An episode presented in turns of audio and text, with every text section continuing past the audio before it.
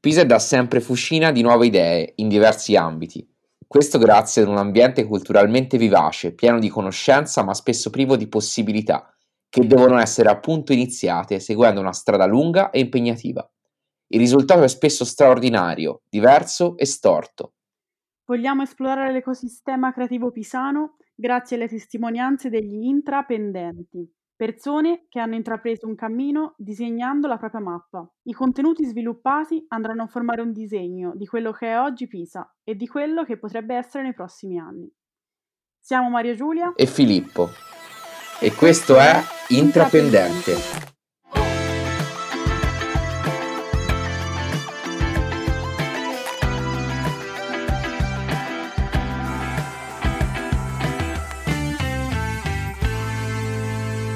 Nostro podcast abbiamo spesso parlato di competenze, aspetto fondamentale per i giovani che si affacciano al mondo del lavoro. Non potevamo quindi non intervistare colei che ha una prospettiva sicuramente unica sulle competenze universitarie di Pisa ed è il ponte tra gli studenti ed il mondo del lavoro. Lei è laureata all'Università di Pisa e ha seguito un programma postolare in comunicazione. La sua carriera è iniziata al fianco del rettore, ed è continuata come responsabile della gestione delle campagne di comunicazione e promozione dell'Università di Pisa. È stata coordinatore didattico della Facoltà di Ingegneria ed in seguito collaboratrice del programma PhD Plus. Infine, attualmente, ricopre il ruolo di responsabile del Career Service di Pisa, in cui guida gli studenti e neolaureandi verso il loro futuro lavorativo. Diamo quindi un caloroso benvenuto a Antonella Magliocchi. Antonella, benvenuta a Intrapendente. Buongiorno e grazie di avermi invitata. Ciao Antonella, buongiorno. Ciao. E dal tuo curriculum eh, si evince insomma che il focus del tuo, del tuo lavoro, della tua professione è quello di aiutare gli studenti anche a capire quali sono le competenze sulle quali investire, sulle quali puntare ehm, al di là delle competenze che vengono insegnate nell'università. Qualche mese fa in un intervento hai, in un tuo intervento hai spiegato come ehm, ai giovani come iniziare la carriera lavorativa e su quali leve, su quali competenze puntare in un mondo che hai definito ever changing e quanto più vera è questa definizione in questo momento. E ehm, quello che ti chiediamo, Anto, sono quali sono le competenze fondamentali per i ragazzi che vogliono entrare nel mondo del lavoro e in un mondo che appunto è in continuo cambiamento. Dunque sì, um, questa è veramente una questione centrale um, su cui abbiamo discusso moltissimo uh, negli ultimi mesi, direi nell'ultimo anno, ehm, nell'ambito di ehm, conferenze dedicate allo sviluppo e alla promozione delle risorse umane, quindi in ambito aziendale chi si occupa di reclutamento Uh, da tanto tempo parla di uh, questa uh, esigenza di um, puntare su delle competenze che siano poi quelle che permettono a un giovane di trovare la propria affermazione nel mondo del lavoro. E ehm, prima della pandemia noi avevamo lo scenario del mondo lavorativo diciamo in evoluzione, quindi eh, inquadrato nell'ambito dell'industria 4.0, quindi abbiamo eh, cercato di capire l'impatto dell'innovazione tecnologica, dell'intelligenza artificiale sul mondo del lavoro a livello globale, lo scenario è veramente mutato e ehm, ci siamo detti che eh, appunto eh, un giovane eh, che si appresta ad entrare nel mondo del lavoro non può non avere delle competenze tecniche evidentemente perché sono eh, assolutamente fondamentali, competenze digitali che poi in questo momento si sono dimostrate davvero cruciali, no? visto poi eh, l'accelerazione ehm, sul digitale che c'è stata, eh, è stata fortissima proprio legata a questa emergenza nella quale ancora siamo diciamo immersi ma si è parlato uh, moltissimo di competenze trasversali. Questo, devo dire, è stato veramente il tema uh, nell'ambito delle nostre ricerche, dei nostri, uh, dei nostri confronti col, col mondo produttivo. Mm, perché questa centralità delle competenze trasversali, che tra l'altro sono sempre state importanti, no? perché mh, mm, pensando per esempio personalmente anche alla mia carriera iniziata moltissimi anni fa, io mi sono laureata nel 92, eh, c'è sempre stato bisogno no, di capacità di adattarsi, di, di, um, di, di, comprendere insomma, le esigenze di un mondo produttivo che è diverso da quello che noi ci immaginiamo quando siamo degli studenti. Però eh, diciamo che questo aspetto non era così... Um, evidenziato in passato, mentre invece con ehm, l'accelerazione diciamo, della, eh, dei cambiamenti nei, nei, sistemi produttivi, appunto dovuta all'innovazione tecnologica, è diventato fondamentale. Perché? Perché diciamo, questo eh, impatto delle tecnologie sul mondo del lavoro provoca delle accelerazioni oggi così rapide che, uh,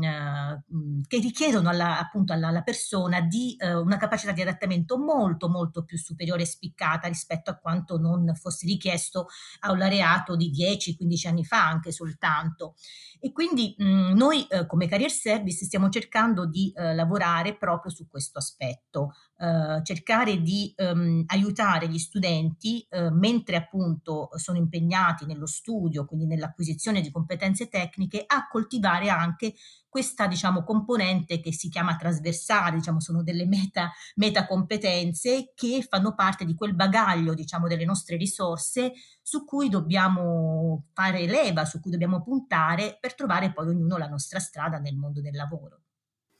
Antonella, eh, da quando sei a capo del Career Service hai spinto molto sull'internazionalizzazione per gli studenti.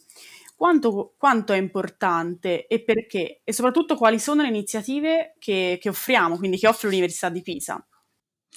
Allora, in realtà le politiche di internazionalizzazione sono portate avanti appunto dalla struttura delle relazioni internazionali e effettivamente ehm, si è lavorato molto come Ateneo per facilitare gli scambi nell'ambito dell'Erasmus, ma anche in altri programmi, quindi sia a livello di studenti con la mobilità per studio, ma anche a livello di docenti per i rapporti di ricerca e, e così via. Um, noi per quanto riguarda diciamo la mobilità studentesca per placement vediamo che effettivamente anche questi numeri salgono, nel senso che agli studenti grazie all'Erasmus è data la possibilità di fare anche dei tirocini all'estero e sono delle eh, delle esperienze evidentemente molto qualificanti perché ci sono studi mh, pubblicati ogni anno anche da Alma Laurea, che è il consorzio di università a cui apparteniamo anche noi, che dicono che la possibilità per un giovane di trovare lavoro a parità di titoli di studio aumenta molto se, se diciamo nell'ambito del proprio percorso uno studente fa un'esperienza di tirocinio, quindi un'esperienza pratica e ancora di più se fa un tirocinio internazionale o comunque un'esperienza di studio internazionale. Perché? Questo diciamo è sempre legato al tema delle competenze trasversali, cioè fare un'esperienza di studio all'estero permette non soltanto di coltivare le lingue che sono assolutamente importanti, uno strumento assolutamente necessario no? per, mon- per muoversi in un mercato del lavoro molto interconnesso, ma anche perché aiuta a sviluppare delle competenze interculturali, quindi la capacità di um, interagire con, pensiamo al mondo aziendale, con dei clienti che lavorano in un'altra parte del pianeta, quindi con regole diciamo uh, diverse, ma anche con una mentalità diversa. Quindi questo tipo di esperienza che si fa all'estero aiuta proprio a uh, sviluppare questa mentalità più aperta che poi è così utile quando ci rapportiamo con gli altri a livello globale. Antonella, parliamo invece delle tue competenze. Eh, qual è Ehm, secondo te la competenza più importante per chi svolge il tuo ruolo di interfaccia tra l'università e gli studenti? Ah, che bella domanda Filippo. Io direi che, mhmm, sicuramente, uhm la capacità di ascolto e di comunicazione è, ehm, è fondamentale. Noi mh, come operatori che stiamo in mezzo, come avete detto voi all'inizio, noi siamo come una sorta di ponte no? che unisce il mondo dello studio, quindi dell'accademia, e il mondo del lavoro. Sono due mondi che parlano dei linguaggi completamente diversi, quindi qui la mia esperienza di linguista, di filologa, mi viene in aiuto perché effettivamente è, è molto difficile, no? Uh, spesso diciamo proprio la difficoltà del, dell'ingresso nel mondo del lavoro, noi l'abbiamo visto perché poi vi parlo anche del progetto Ulisse brevemente, è un problema proprio di comunicazione, nel senso che noi sappiamo, dati alla mano, che ci sono anche no, delle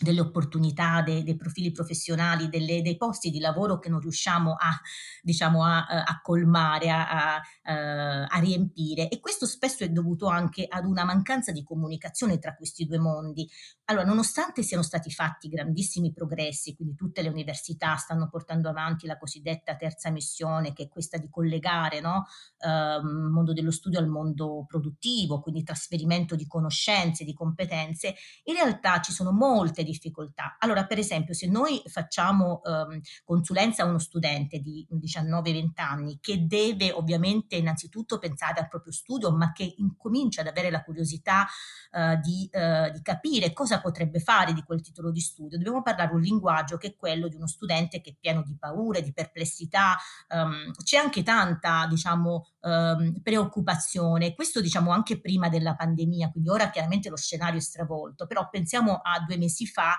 eh, diciamo che negli studenti era molto, uh, diciamo in molti studenti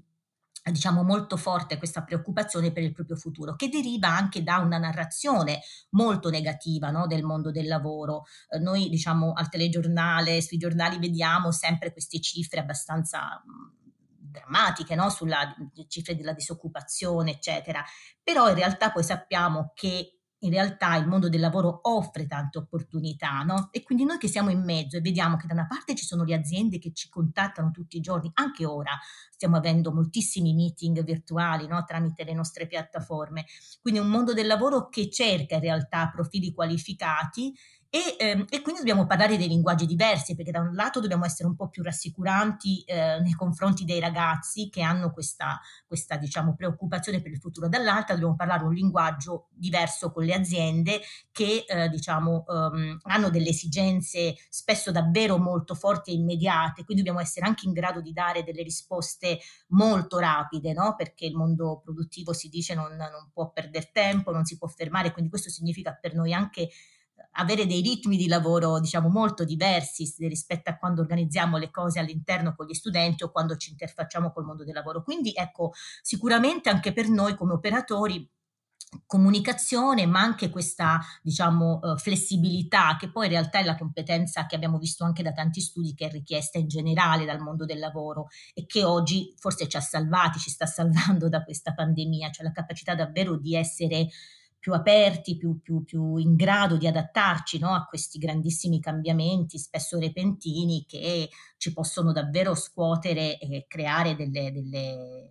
uno stress, diciamo, anche una difficoltà no? Nella, nell'organizzazione quotidiana, visto che è stato cambiato tutto il mondo di, di riferimento. Antonella, nella intervista già più volte abbiamo parlato di competenze trasversali, eh, soft skill e i mille altri modi in cui queste vengono chiamate. E nel progetto Ulisse, di cui poco fa accen- accennavi, eh, ti sei occupata eh, proprio di questo. Eh, in particolare di come le eh, competenze soft in realtà siano collegate ad altre competenze not so soft Ehm, che sono magari insegnabili e trasmi e e della della possibilità di essere trasmesse agli studenti. Ehm, ci puoi parlare del progetto e un po' di di qual è la visione che ehm, questo percorso dà alle competenze trasversali. Sì, allora mh, quasi un anno e mezzo fa, ormai 18 mesi fa, abbiamo iniziato a lavorare su questo progetto eh, presentato nell'ambito dell'Erasmus Plus, mh, partenariati strategici, che si chiama Ulisse. Ulisse è un acronimo che significa Understanding. Um,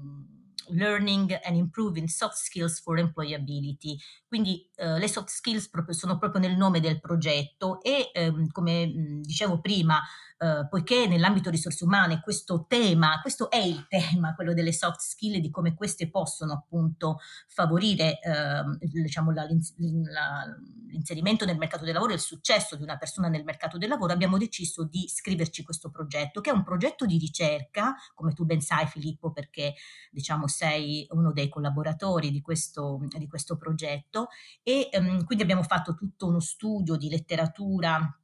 su questo, su questo tema e, um, e, stiamo poi ora um, uh, lavorando, facendo un focus su uh, quanto le università uh, chiaramente coinvolte nel progetto, che sono l'Università di Pisa, l'Università Miguel Hernandez per la Spagna, il Politecnico di Porto per il Portogallo e la Latvia University, eh, lavorino già sullo sviluppo, sulla preparazione di queste competenze per, eh, trasversali per gli studenti e, e, stiamo cercando però di mettere insieme sia quello che fanno le università sia quello che eh, è richiesto dal mercato del lavoro. Quindi abbiamo fatto anche un'indagine eh, con oltre 200 aziende che hanno, grazie a un questionario che abbiamo somministrato, ci hanno aiutato a capire quali sono le loro priorità in termini di competenze trasversali. Sono venuti fuori appunto dei risultati molto molto interessanti. Eh, vi cito per esempio una delle, delle, anche in questo caso, in questa indagine, eh, come in altre, eh, appunto la, la, capacità di adattamento, la flessibilità è veramente una delle competenze più richieste, ma noi abbiamo anche scovato quella eh, che ehm, diciamo è la capacità di continuare ad apprendere, cioè le aziende prima già della pandemia ehm, ritenevano fondamentale per un, un neoassunto ehm, essere diciamo in grado di mostrare che eh, nonostante appunto portatori di un bagaglio tecnico, perché appunto diciamo laureato in una determinata disciplina, quella risorsa fosse in grado di dimostrare di essere comunque capace di magari di rimuovere quella conoscenza e di acquisirne di nuova. Ecco, questo è, eh, è fondamentale perché ci dice che proprio eh, nell'ottica di quel cambiamento di cui si parlava, mh, diciamo, noi non possiamo mai pensare di mettere un punto alla nostra formazione, ma dobbiamo metterci nell'ottica di apprendere continuamente. Quindi noi mh, cosa facciamo? Sostanzialmente come career service eh, già da molti anni, quindi io direi già da quattro anni in maniera stabile, ma ora ormai in maniera diciamo proprio solida e la cosa che ci inorgoglisce è che abbiamo continuato anche ora durante appunto la, la didattica a distanza, abbiamo messo in piedi un programma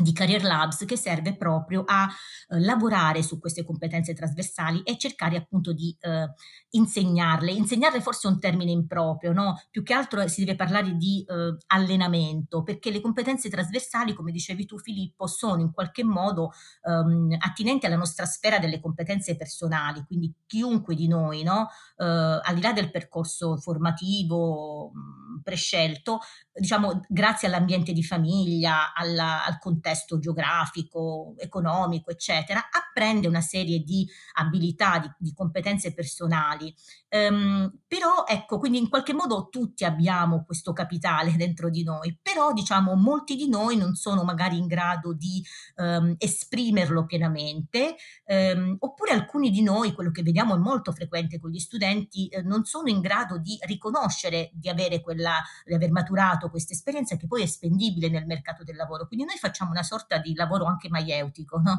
nel senso che cerchiamo attraverso questi laboratori di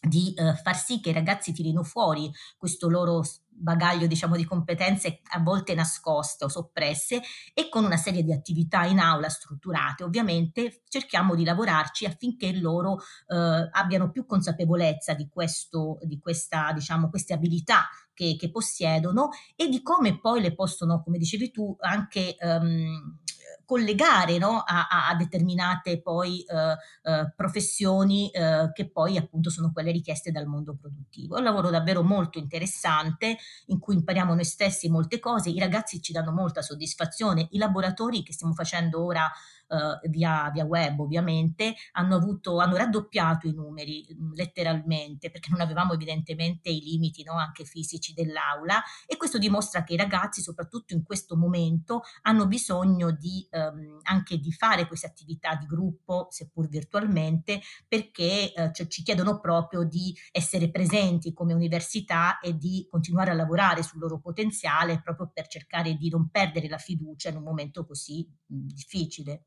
Antonella, rimaniamo sul concetto di soft skills e parliamo di, di come queste sono cambiate. Un anno fa voi avete organizzato in collaborazione con Gate un evento sulla differenza tra le hard e le, chiamiamole, not so soft skills.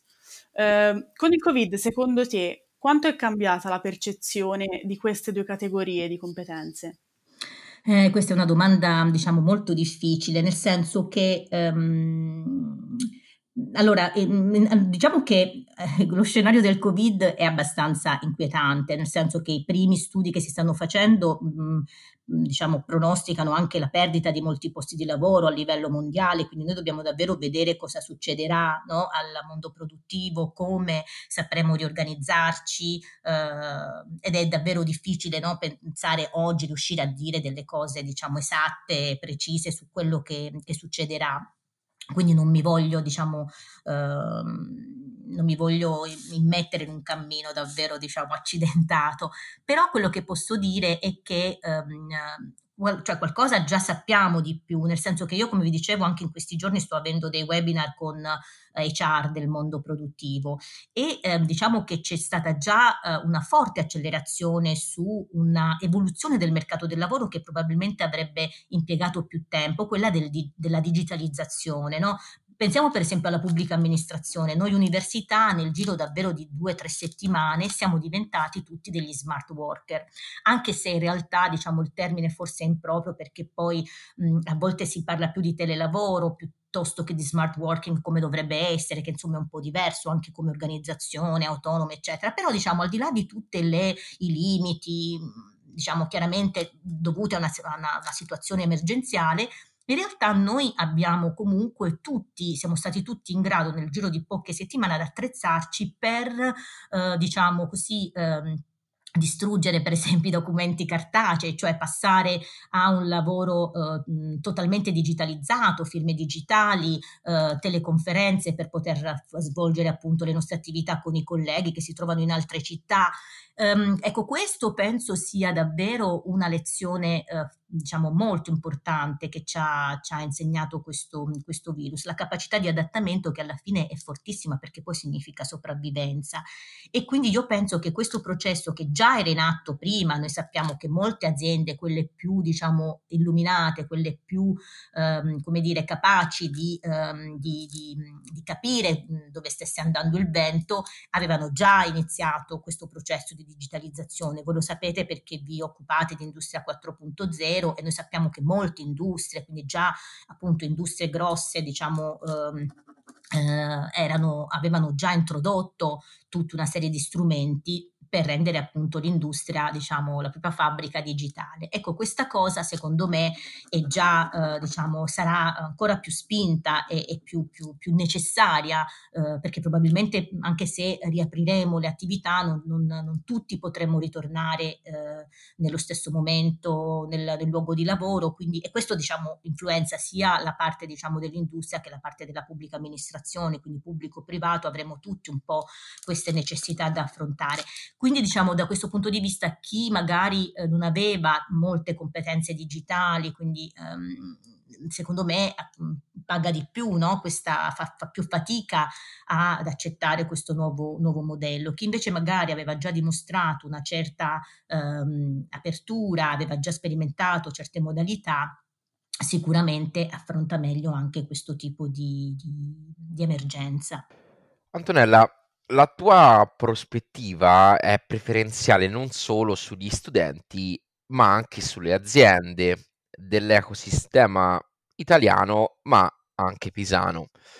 Quello che ci incuriosisce è la, il tuo punto di vista, cioè quello che sta a, me, a metà tra tre, questi tre poli che sono università, studenti e aziende quali sono le peculiarità in questo senso delle, mhmm, delle aziende pisane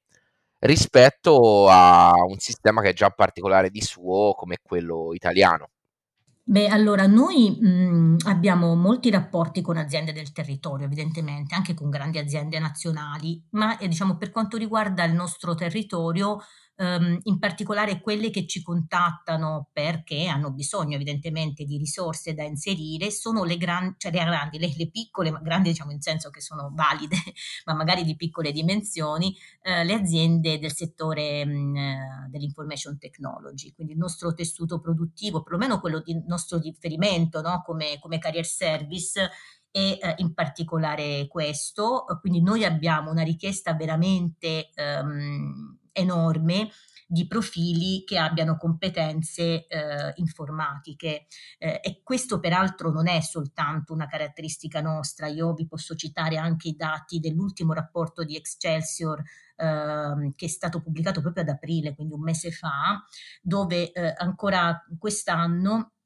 diciamo, ehm, tra i profili più difficili da reperire ci sono gli analisti e i progettisti di software, ma anche gli insegnanti e poi gli ingegneri del comparto chimico, dei materiali, elettrotecnico, energetico e meccanico. E, ehm, quindi diciamo noi ehm, facciamo una un po' di fatica eh, ad accontentare, a rispondere diciamo, a questa richiesta di, di, profili da parte delle aziende perché evidentemente diciamo, non riusciamo a produrre abbastanza laureati con queste, queste competenze, ma è un problema davvero globale, non è soltanto dell'Università di Pisa, ce l'hanno anche altri atenei del nord Italia e internazionali.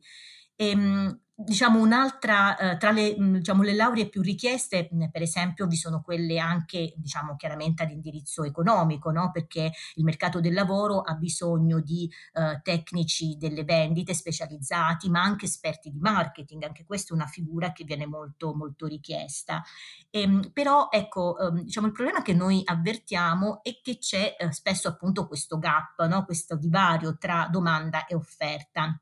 che come vi dicevo è legato al fatto che um, diciamo, ci sono dei tempi diversi no, tra mondo della formazione e mondo produttivo. Il mondo produttivo ha bisogno di figure oggi, domani mattina, il mondo della, della formazione ha dei tempi più lunghi evidentemente no, per, per, per, formare delle persone. Insomma, una triennale eh, e una magistrale richiedono cinque anni di studio prima che una persona sia in grado no, di avere delle competenze elevate. Magari la, l'azienda ha bisogno di figure domani mattina.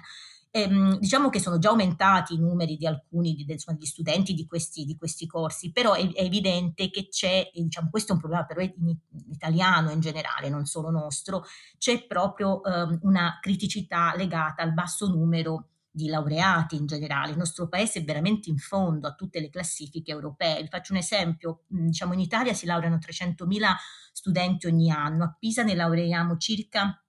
7.300 e eh, diciamo la percentuale delle, delle, della quota di laureati no, nella popolazione che va tra i 25 e i 34 anni in Italia è pari al 26,8%, mentre la media europea è di 43,7%.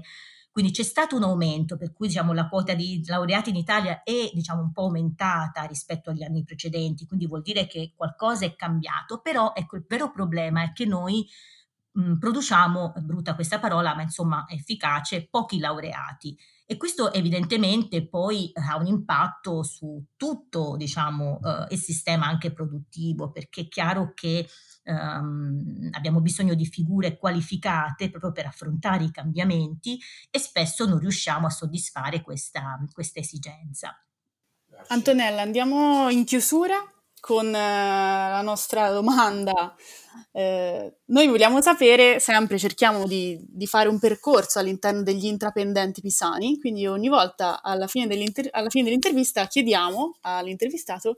chi dovremmo intervistare. Quindi, secondo te, chi è una persona che potrebbe dare valore per eh, il nostro podcast e potrebbe essere utile, eh, potrebbe avere degli spunti di riflessione per i nostri ascoltatori? Allora, io vorrei nominare Sara Ferraioli, che è presidente di MDS Editore. È una casa editrice pisana, piccola, ma molto valida. Ha fatto delle scelte editoriali, fa delle scelte editoriali a mio avviso molto interessanti um, e ovviamente come tutte le realtà produttive chiaramente affronta dei problemi, delle criticità ora poi legate al mondo diciamo eh, alla, insomma, alla, difficoltà oggettiva di ora um, della situazione che stiamo affrontando e quindi credo che potrebbe essere una bella chiacchierata.